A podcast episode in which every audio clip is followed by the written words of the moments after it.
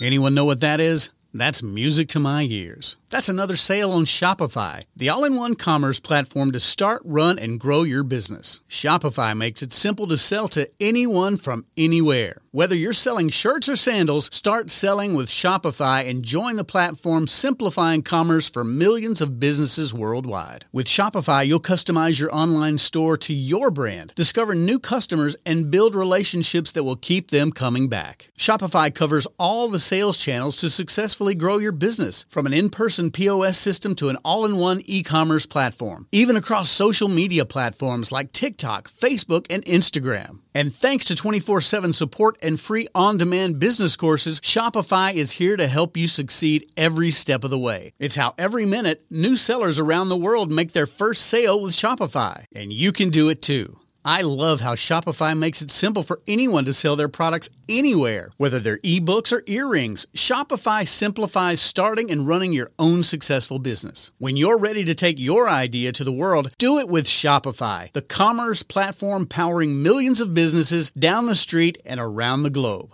Now it's your turn to try Shopify for free and start selling anywhere. So sign up for a free trial at shopify.com slash C-Suite, all lowercase on C-Suite. Go to shopify.com slash C-Suite, all lowercase on C-Suite to start selling online today. Shopify.com slash C-Suite. You're listening to Thinking Outside the Bud, where we speak with entrepreneurs, investors, thought leaders, researchers, advocates, and policymakers who are finding new and exciting ways for cannabis to positively impact business, society, and culture. And now, here is your host, business coach, Bruce Eckfeldt.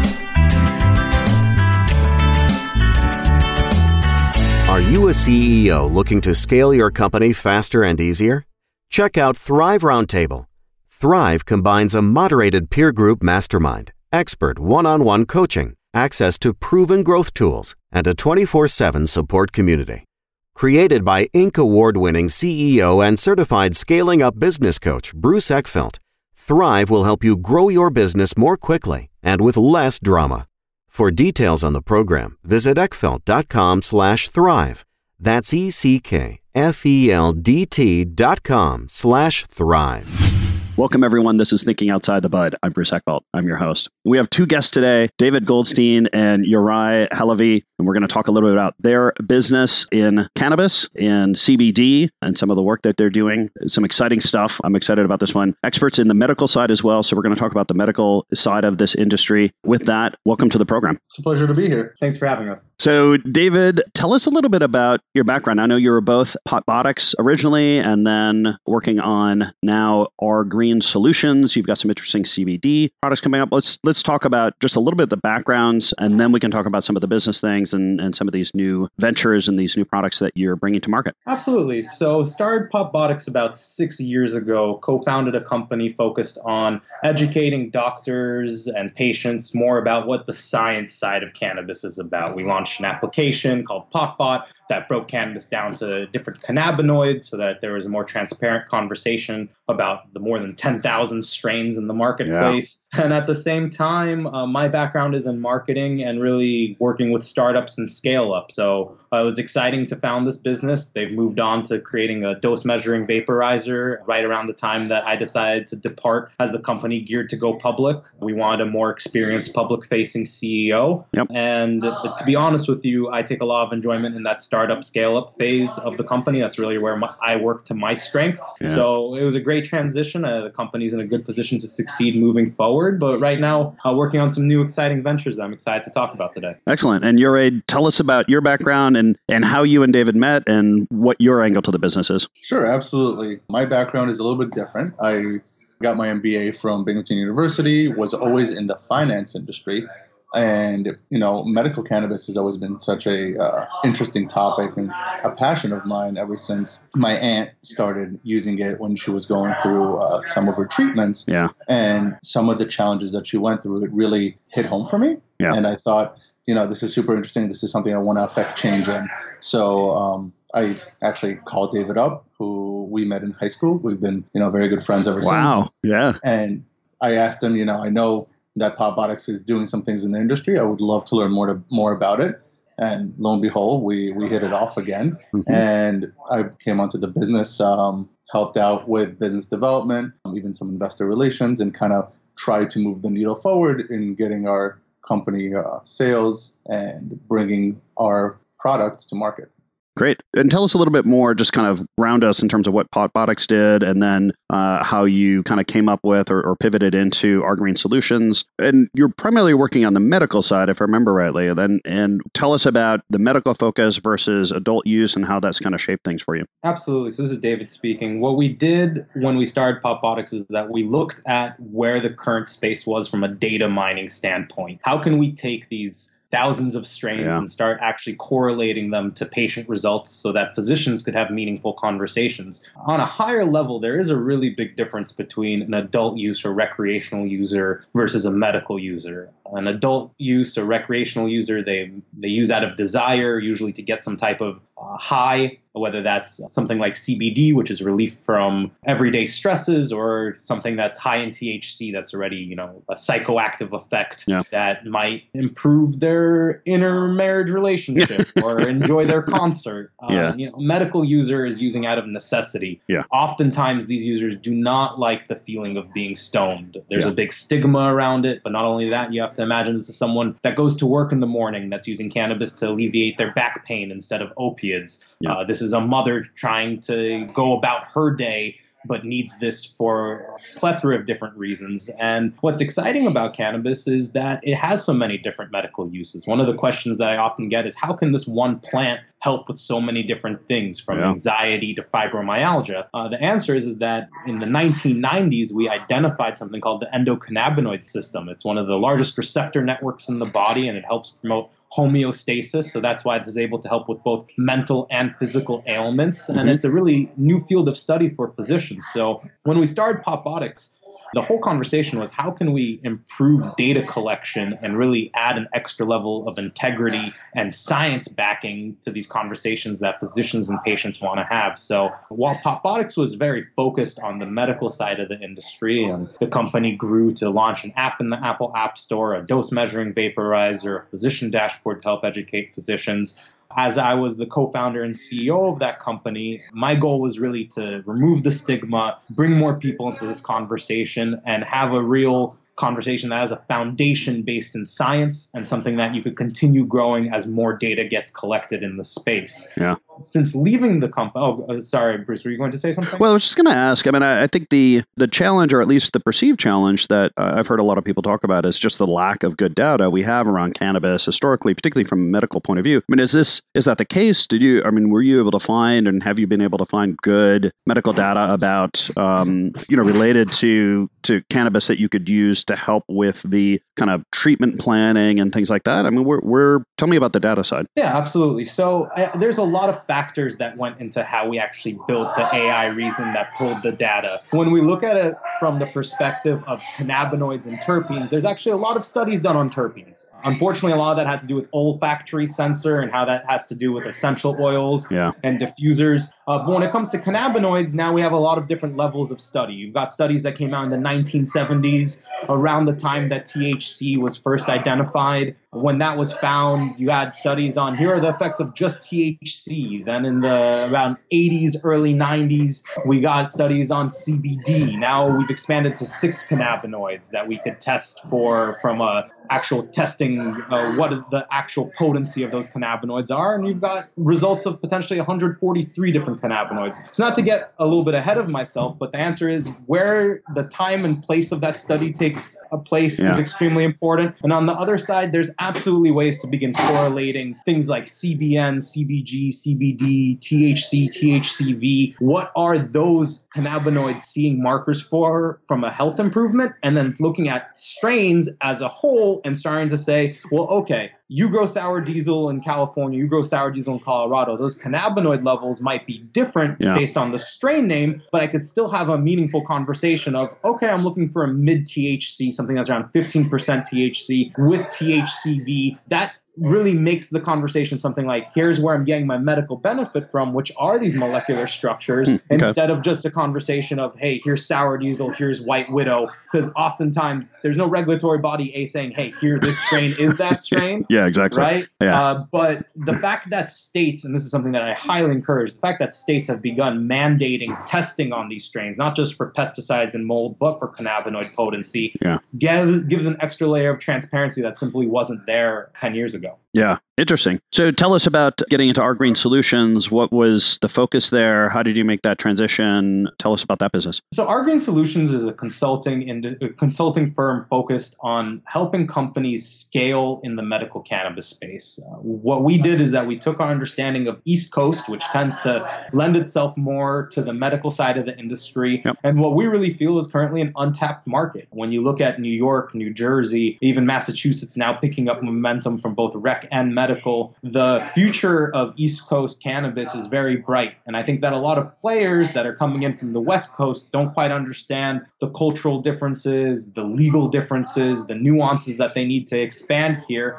And also brands that are starting on the East Coast that want to scale among the East Coast. I, I, that's one of the in general the issues in the industry is that scaling is a challenge. And I think that a lot of new entrepreneurs coming in in this industry from other sectors, let's say, let's use technology as an example. Sure. When they start to scale, they think of, okay, it's going to be as easy as getting these API accesses. And then now we could scale to every single state now that we have this foundation of our software built. But the reality is, is that every state has different regulatory me- needs, different labeling needs, different real marketplaces that even when you're scaling something like technology that I could make changes at my base in New York for for example laws enacted in North and South Carolina I still need to be very aware that scaling into those states will require their own integration teams and really limit our ability to scale on a national level day one. So, what our Green Solutions goal is, is to come in to help startups or scale ups understand what it takes to gain brand equity in this space. What does it take to be compliant in the states that they want to go after and really help execute on marketing and go to business strategies uh, with a team of experienced players that, when you combine the whole team's efforts, we've had over 30 years in the industry, which we often joke a year in cannabis is like dog years because things change so quickly. So, I'm happy to say that we have quite a veteran team helping make those decisions. Yeah. So you're what? Tell us about some of the challenges or some of the um, obstacles that you've just run into and how you've overcome them. I mean, what's what's been the nature of building the business? Um, I mean, it's interesting because you're not touching plants, so you're not dealing with the at least directly dealing with the regulatory and the the legal aspect to it. But what else has come up have you as you've built this business around the cannabis space and helping companies navigate that process? Absolutely. So there's a few problems, and just like David mentioned, the difference in you know regulations and uh, and laws on the federal level and also on the state level create a ton of obstacles for people that just enter the industry or are trying to scale in order to you know meet their goals, meet their demand, and to reach that end user and buyers. So a lot of our experience, like David mentioned, it comes in technology. A lot of it comes in marketing, understanding what that end user wants and how to develop a product that is missing in the industry and something that the end buyer will see perceived value in. So one of the main issues that's been out there has been the inability of companies to understand what does the end user want. This industry is so new and there's so many different types of buyers in it, right? Like you have, for example, on the West Coast, you have the guy that just wants to get high and he wants the coolest way to get high. Mhm. And you have on the East Coast somebody who wants the fastest way to get their medication to work for them. Yeah. And beyond that, we're talking even further, how do you market to those people? How do you market to that medical consumer without saying, oh, this is the benefits that cannabis has? Yeah. And marketing to the guy who just wants to get high by saying, you know, this is the highest THC when you can't say those words. So those are just two of the biggest problems and finding solutions and identifying the best ways to market to those people and creating the best products to get into the user's hands has been some of the biggest challenges for companies that are starting across the industry. Yeah. So let's and let's dig into that for folks. I think I want to make sure people understand, or at least get a little more insight into the marketing, you know, kind of informational challenges that you have, you know, both for adult use and for medical. I mean, at this point, what can you say? What can you not say? Why can't? Who's regulating these things? What are the what are the kind of the rules and the boundaries to these rules that end up impacting your ability to effectively market and to make claims and to talk about benefits from in these products? So we have a great case study example of this right now. We're working with a very exciting brand called Very Good CBD, which is a line of smokable hemp product. So this is the raw form of hemp. Mhm. This is it looks like flour. It's a new boom. You see growers now growing artisanal grows in specific for people to smoke, which when originally hemp was legalized by the Farm Bill in 2018, that wasn't really the vision for the Farm Bill. The vision for the Farm Bill was okay, let's make hemp now a textile, hemp Yeah. rope, hemp plastics, which has a very bright future. But when talking about CBD in specific, or THC for that matter, you run into a lot of issues. For one, this is something that is in kind of an FDA gray zone. Why do I say that? The FDA said that they want to regulate it, that CBD Yeah. should fall under them. But for what it's worth, when they're talking about CBD, they're talking about CBD as a deliverable. So that's a CBD tincture, a CBD edible, a CBD dog treat, for example. These would Mhm. fall under the FDA's domain. What's interesting is that the raw hemp form of it is, for lack of a better legalese word for it, it's the most legal form of it. It's literally a farm bill act that says raw hemp is now legal for interstate commerce. It is a federally legal Yeah. substance.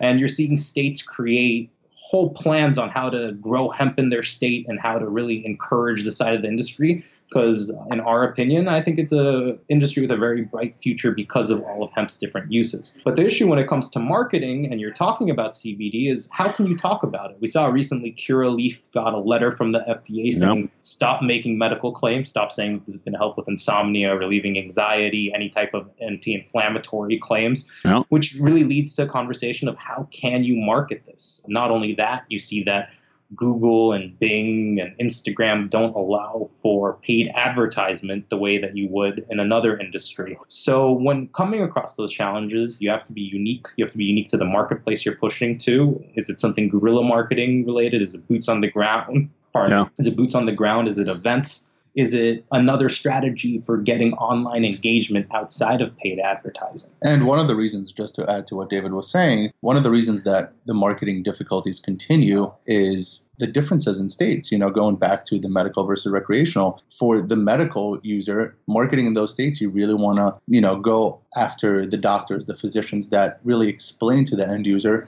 why cannabis is good for them and what makes cannabis and specific strains that are diff- high in different potencies of different cannabinoids, what makes those strains, you know, valuable to the users. If we're talking about states like California where there's a high rate of recreational users, you're going to want to create a, you know, online marketing campaigns that that you could market directly to the end user and show them, you know, this is the coolest new strain, or this is what a lot of people are smoking, and this is why they're smoking it, um, or why they're vaporizing it, why they're eating it. So all these different markets create challenges for companies that are just starting up to understand how do I market here, and what's what's the best return on investment for my company in these different marketing platforms. Yeah, yeah. No, it certainly seems a challenge. I mean, kind of navigating the what do I want to say, what can I say, when can I say it, where can I say it, where can I not say it is is part of the kind of crazy situation we're in the cannabis industry on this kind of state by state and the federal issues. But I'm curious on the medical side.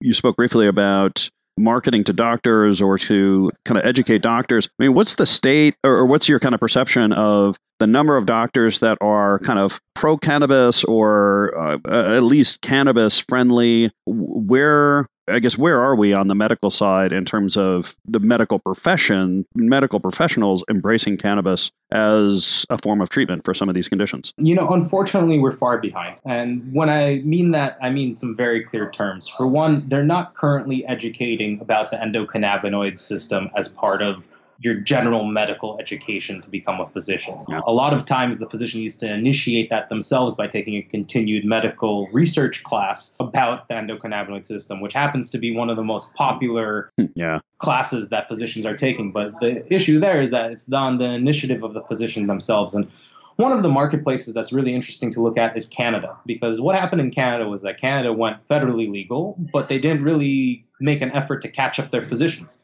So suddenly you've got all these physicians that, whether they were on the fence or not on the fence about cannabis, having to have cannabis conversations because their phys- their patients are in their rights to purchase this and they want to know how this could benefit them. So as America moves itself towards legalization, which is something that we do believe is going to happen, I don't think it's a matter of if, but a matter of when. And there's a lot of unpacking there to understand when the when is Yeah. a lot of factors, but there should be a concern that we're going to potentially legalize faster than the physician community could catch up on. Yeah. I can't tell you how many physicians, you know, I've met at networking parties that say, "Hey, I'm all for it, but I can't even talk to my patients about." It. And yeah, I or, or my patients know more than I do. a lot of times and they're and they want to know but one of their risk factors is how much of a conversation can i have should i say that i'm pro cannabis once i say i'm pro cannabis do i have to talk to them about dosing am i now on the liability of if the patient doses too much and how do i even have a conversation about dosing when my patient wants to smoke a joint or they pour a water pipe Yeah. uh, these are real issues that, if you look at how a physician goes about their life, where they have a prescription pad and they want to say, I want you to take this pill in the morning, five milligrams, and this pill in the evening, 10 milligrams. You can't have that conversation with cannabis currently. Uh, Yeah. Hopefully, we're moving towards that more standardized dose conversation. Uh, the modality of that is a very interesting conversation. What is the future of actual cannabis deliverables? But to be honest with you, I think that a lot of physicians are more positive about this conversation. And one of the telltale signs of that is, you know, just last week, AARP launched a feature about cannabis and health for Yeah, adult I use. saw that. I mean, yeah, we're seeing a destigmatization happen, but the real leaders of this, while I do think it will be the populace, needs to be the physicians. And while I'm encouraged by a lot of them taking action on themselves to go learn about the endocannabinoid system, which isn't some type of pseudoscience, this is very much medical fact that this receptor network exists in our body. We produce endogenous cannabinoids. Cannabis happens to have these phytocannabinoids, Mhm. one of the only plants outside of flaxseed that has phytocannabinoids, plant-based cannabinoids that binds to this endocannabinoid system. I'm encouraged that physicians are taking this class. And almost all those classes that are being offered in states for continued medical education, for CME courses, are really filled to the brim with physicians. But at the same time, I'd like to see more universities and more, hopefully one day, insurance companies encouraging this conversation amongst physicians so it is part of their curriculum and not something that they need to go out of their way to learn about. Yeah. And what have you, what have you, I guess, identified or have noticed in terms of a state by state difference? Is there anything? I mean, we kind of mentioning at the top of the show that you're kind of East Coast focused, or there's kind of the East Coast tends to be more medical focused, West Coast, you know, a little more adult use, rec focus. Is there anything that you've noticed about either differences, subtle differences between the states, or how, you know, the states have kind of legalized and how that impacts the medical side? And any interesting patterns or, oh, or things that you. absolutely. There's a huge pattern. You know, let- let's take the state of Washington State, for example. Yeah. Originally, what did they do? They had a recreational license, they had a medical license, and they encouraged physicians to talk to patients on the medical side of the industry. At one point, they decided, uh, and correct me if I'm wrong, I want to say this happened in 2017, that they decided they were going to roll up medical and recreational into one store. So you no longer need a medical uh, in specific establishment. Recreational establishments can now serve to medical. What was the shift that happened? Less physicians became engaged in the conversation.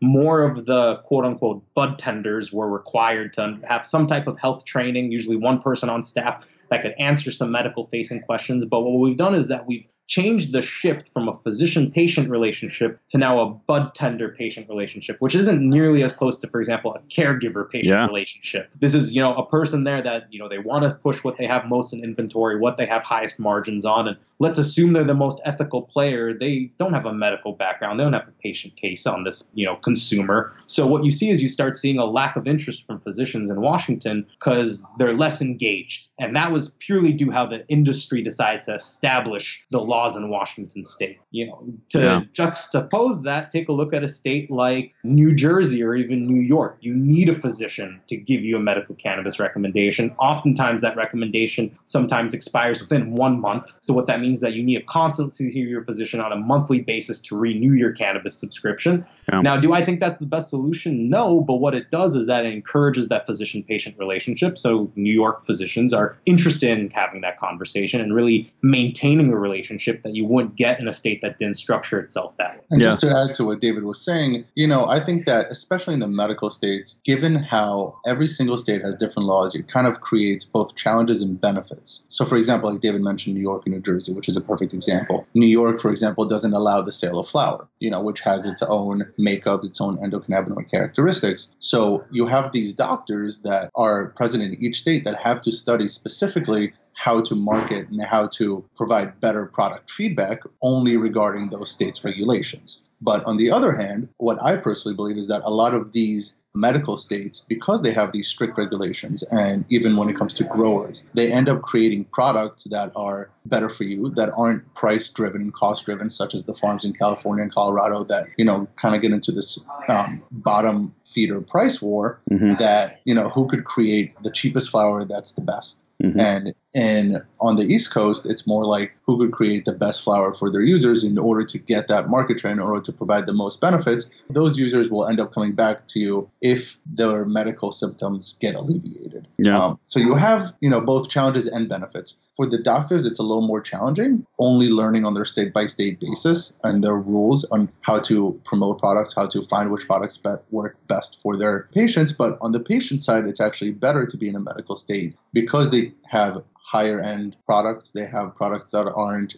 grown on farms that aren't audited specifically by that state on a regular basis. So, you know, there's both benefits and there's negatives to either option. Yeah, it just always struck me as just odd how this legalization has played out on these states where the, you know, the doctors prescribe or, or basically qualify you as having a, a, qualifying condition or say that you have a qualifying condition, then you've got to go off to the dispensary to the, basically start the process over again to say, okay, well, I'm, I'm qualified to use cannabis, but now I have to figure out what to take. And now I've got to, I've got these bud tenders that are basically diagnosing my ailments and helping me figure out the prescription. For me, it harks back to, you know, early, you know, late 1800s, early 1900s medicine where the pharmacist was basically a, selling anything they could think of you know, that, that, they can make money on, you know, and the whole prescribing process that could be put in place to control it. I mean, we're back at this kind of wild west of, um, you know, being able to sell anything under these uh, under these conditions. So I mean, uh, do you think is the is the ultimate solution around this to really tighten up the connection between the prescribing doctor and the sort of quote unquote pharmacy or the you know the the dispensary where the pharmacist can or the uh, doctor can really say, okay, yeah, here's here's here's what I want you to do. I want you to take you know three of these in the morning, two of these in the afternoon, you know, six times a week, and then call me and we'll see how it goes. I mean, is is that is that where we go with this to make this uh, a more effective industry? Bruce, I think you're hitting on one of the biggest issues in the industry, and I think there's it's a multifaceted problem. Let's start from the high level perspective. I think that cannabis patients need to have the ability to integrate their cannabis based regimen into their existing EMR, electric medical re- if they have an easy way to access what your medical record says and what you've been prescribed and what your current prescription is and what the potential use that you're using cannabis under, that'll help streamline this experience because there currently is no real electric medical record for cannabis. One of the funny things I noticed while I was traveling in Colorado is that everyone decided to take uh, medical records on paper and pencil. And I said, mm. well, why aren't you guys electrifying this? Why aren't yeah. you moving into the digital age? And they said, well, you know, unfortunately, in the state of Colorado, if you have a cannabis recommendation, they take away your ability to purchase a firearm. Yep. and that's the reason that they still keep things pen and paper is that people yeah. are afraid that their rights are going to be taken away, that their insurance company is going to drop them if they have a medical cannabis card, which is a real possibility. There yeah. are ramifications to publicly being a medical cannabis card holder. Yeah. I think that helps encourage the black market. I think that does a disservice to physicians really trying to do their work. So let's start from the high level of let's get medical records, digital medical records that pharmacists and doctors can be on the same page with what does a prescription look like. I think that we need to refine what does prescription mean. In some states, you hit the nail on the head. Doctors just recommend cannabis might work for you. Yep. And now it's a bud tender conversation. They're few and far in between, but there are physicians that go over that and say, no, I want to yeah. know what my patients are taking. I want to make a regimen for them. I want to keep them having a strain journal so I could have a meaningful conversation with my patient group. And then it also comes down to just the modality of dosing. What does yeah. dosing look like in the future? It's easy for us to say, oh, take this in the morning, take that at night. But how many options are there? There are THC pills, there are nasal delivery, there are mm-hmm. tinctures but a lot of times even things like patches are slow acting. You're talking about a 45 yeah. minute to two hour onset especially if you're recommending something with that just cbd it might not be a quote, quote unquote noticeable effect. Uh, that's why patients often gravitate towards smoking because it's instantaneous relief. Uh, if you're a post-traumatic stress veteran and you're about to have an episode you'd rather smoke just in all honesty, because that's yeah. something that will no, instantly absolutely. help calm you down instead of you know taking a microdose of an edible and having to wait another hour till that potentially takes effect. So I think that there's really three main problems. The, that's the unifying and really making integrated medical records uh, that could be accessed digitally. bring physicians into a conversation where they understand, hey, where is the line of my conversation? And then finally, actually talking about dosing. What does a cannabis prescription look like? It's still so early on in the industry, especially on the medical side of this, uh, which helps really build the recreational side.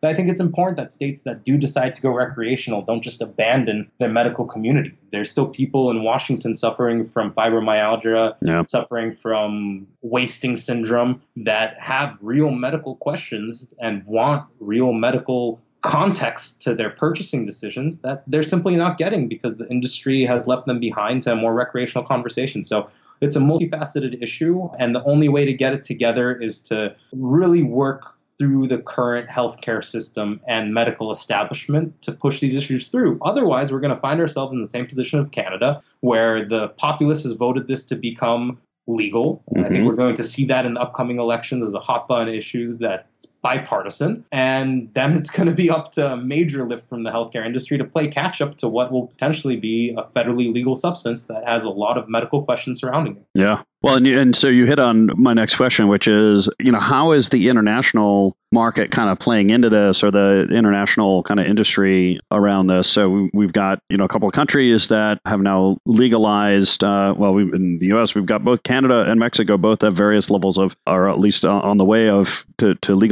in various levels.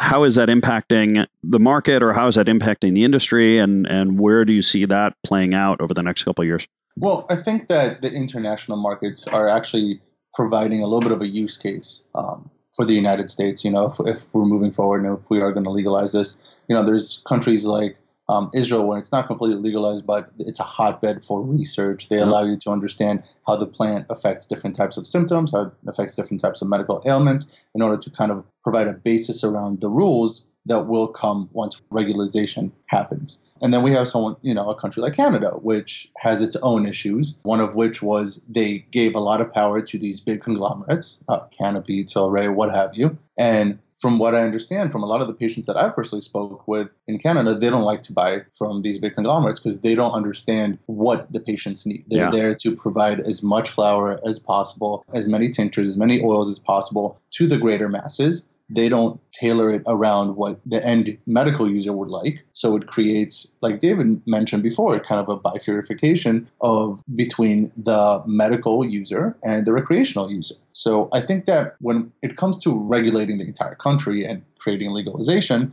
we need to be very careful as to how we legalize it. If we're talking about federal legalization on the medical level, I think that would actually be better because it would help us understand the regulations. It would help us understand how this plant needs to be brought into the market in a controlled manner versus creating legalization on the federal level that will be um, you know just direct to the end user and something that everybody could buy on the corner store because that would essentially alienate a lot of the medical users that seek relief from cannabis and that rely on their doctors to provide them with the information that they need in order to get that relief. Yeah, well, we're going to hit time here. David Uri, thank you so much for being on the program here. If people want to find out more information about you, about Our Green Solutions, what's the best way to get that information? Uh, feel free to reach out to us. My email is david at verygoodcbd or david at our green solutions. More than happy to answer any questions that anyone might have. And in general, I think we're looking at an optimistic year for both the public markets in the cannabis space and also regulatory change. So always exciting to be on this wave of great momentum. And Bruce, thanks so much for having us today. Talk a little bit more about our expertise. My pleasure. Thank you for being on. Great conversation. I think a lot of good takeaways on where this business is going, not only from an adult use rec side, but really on the medical side. Great points. Hopefully, we uh, we don't impact the medical side too much with this growth of rec. So uh, I think it's important work you're doing, and, and thanks for uh, thanks for taking the time today.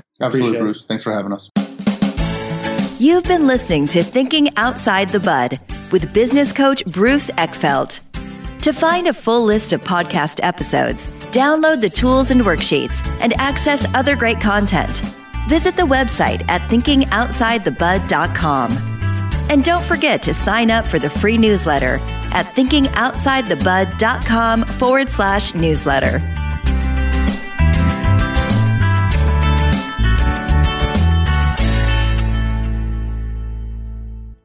This podcast is a part of the C Suite Radio Network. For more top business podcasts, visit c-suiteradio.com.